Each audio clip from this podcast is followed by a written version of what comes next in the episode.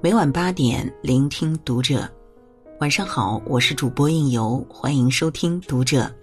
今天为您读到来自作者斜杠先生的文章：南极血红一片，青藏高原发现二十八种新病毒，一场危及七十五亿人的灾难正在发生。关注读者新媒体，一起成为更好的读者。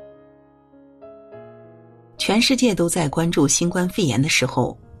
一个关乎全球七十五亿人的消息迅速淹没在信息流里，很少有人意识到另一场灾难正在酝酿之中。二月九日，巴西科学家在南极北端新魔岛测得二十点七五摄氏度的气温。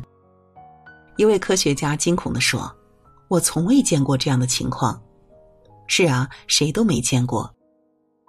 这是一八八零年有气象记录以来，南极气温首次突破二十摄氏度。中国极地科考船“雪龙号”水手长潘礼峰也直言，今年南极的温度确实有些异常。在我们过去的认知当中，南极年平均气温为零下二十五度，是不折不扣的极寒之地。但是，曾经的极寒之地也开始发热了，甚至开始流血了。大约几周前，乌克兰沃尔纳德斯基研究基地周围出现了罕见的一幕。原本白茫茫的雪地出现片片血红，一道道血色条纹嵌入冰层。二月二十八日，英国《太阳报》报道称，任何人看到血血的人都会认为这片土地在流血。实际上，血之所以变红，是因为一种名为雪地一藻的红色藻类入侵。但是，这种红色藻类只会在气候变暖之后才会大量繁殖。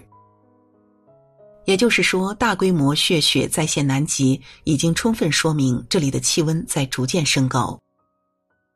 值得注意的是，大量的血雪能够显著降低冰雪对太阳光的反射，从而加剧冰雪升温，使得更多的藻类苏醒，然后陷入恶性循环。研究人员表示，这十分危险。南极气温创新高的背后，是一双双哭泣的眼睛，是一个个死去的生命。过去四十年里，磷虾遍布南极海域，如今磷虾数量锐减百分之八十。锐减的两大原因，除了过度捕捞，还有气候变暖。磷虾对温度变化非常敏感，只需要零点五摄氏度就能大大削弱它的繁殖能力。就这样，以磷虾为食的企鹅们，轻则食不果腹，重则活活饿死。巴西曾发现五百多只企鹅尸体。经过解剖，发现大多数企鹅胃里没有残留的食物，甚至有的企鹅没有来得及出生，或者刚出生没有多久就结束了一生。由于冰层变薄，企鹅幼卵和企鹅幼崽常常掉进冰窟丧命。摄影师丹尼尔·考克斯在南极的冰原上曾拍到大量帝企鹅俯身低头的画面，它们看起来异常的痛苦，似乎在哀悼死去的幼崽。有的企鹅则在遍地横尸中徘徊不断，试图寻找自己的孩子。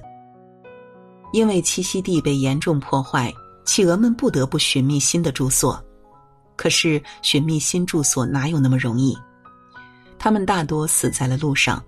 这一现象近几年才出现，人们称之为“死亡之旅”。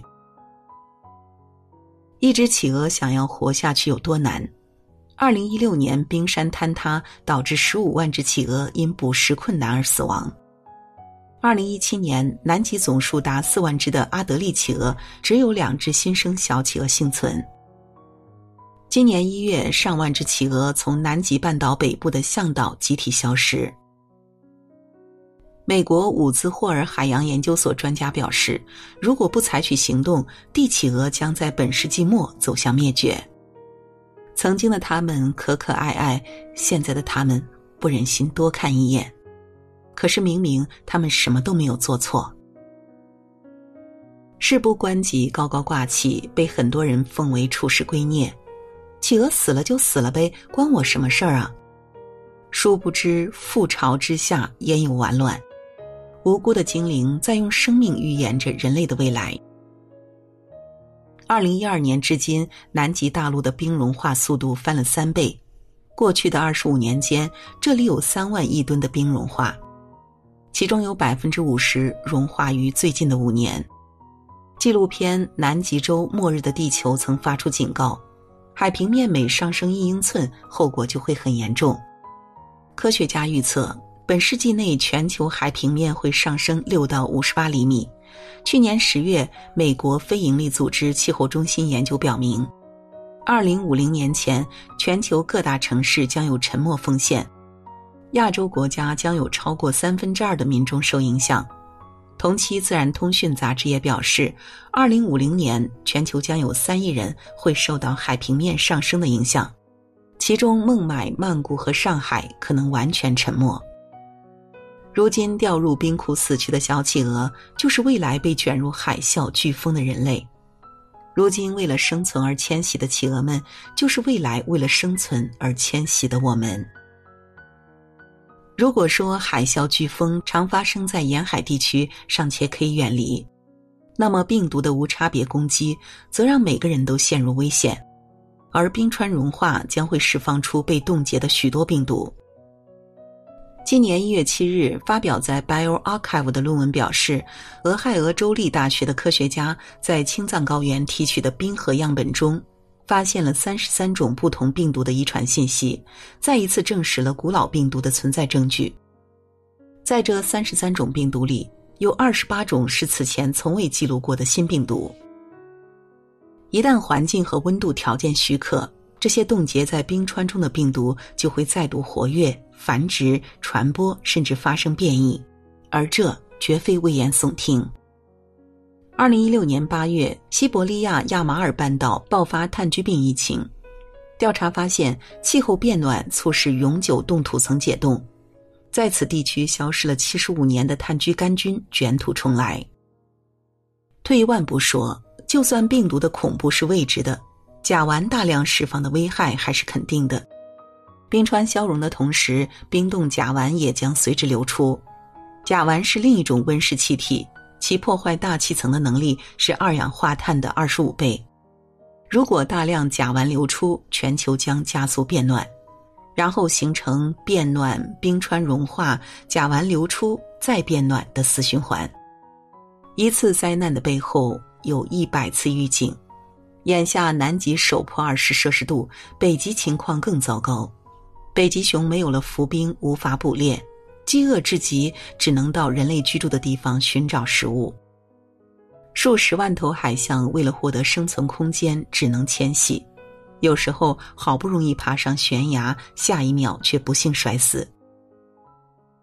冬末春初的冰越来越薄，母海豹难以如期生产，一些出生不足十二天的小海豹过早的跃进冰海夭折。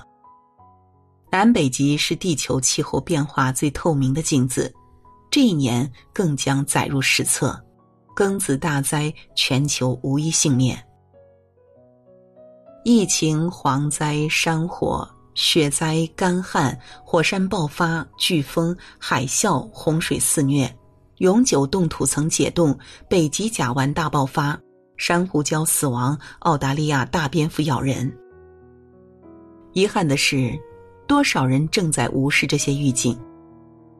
曾看到一个环保话题，网友大雪说：“我很早就意识到环保的重要性了，可惜身边的人都觉得我是个神经病。”这个时代，多少人正在忽略环保？诚然，环保需要全世界的配合，需要新科技的力量，但我们每一个普通人也是不可或缺的一份子。对于我们每一个普通人来说，环保不需要特殊技艺，只是一个小举措而已。暖气降低两度，空调调高两度，去超市购物尽量自带环保袋，不买动物皮毛制品，拒吃野生动物，做好垃圾分类，随手关闭电源。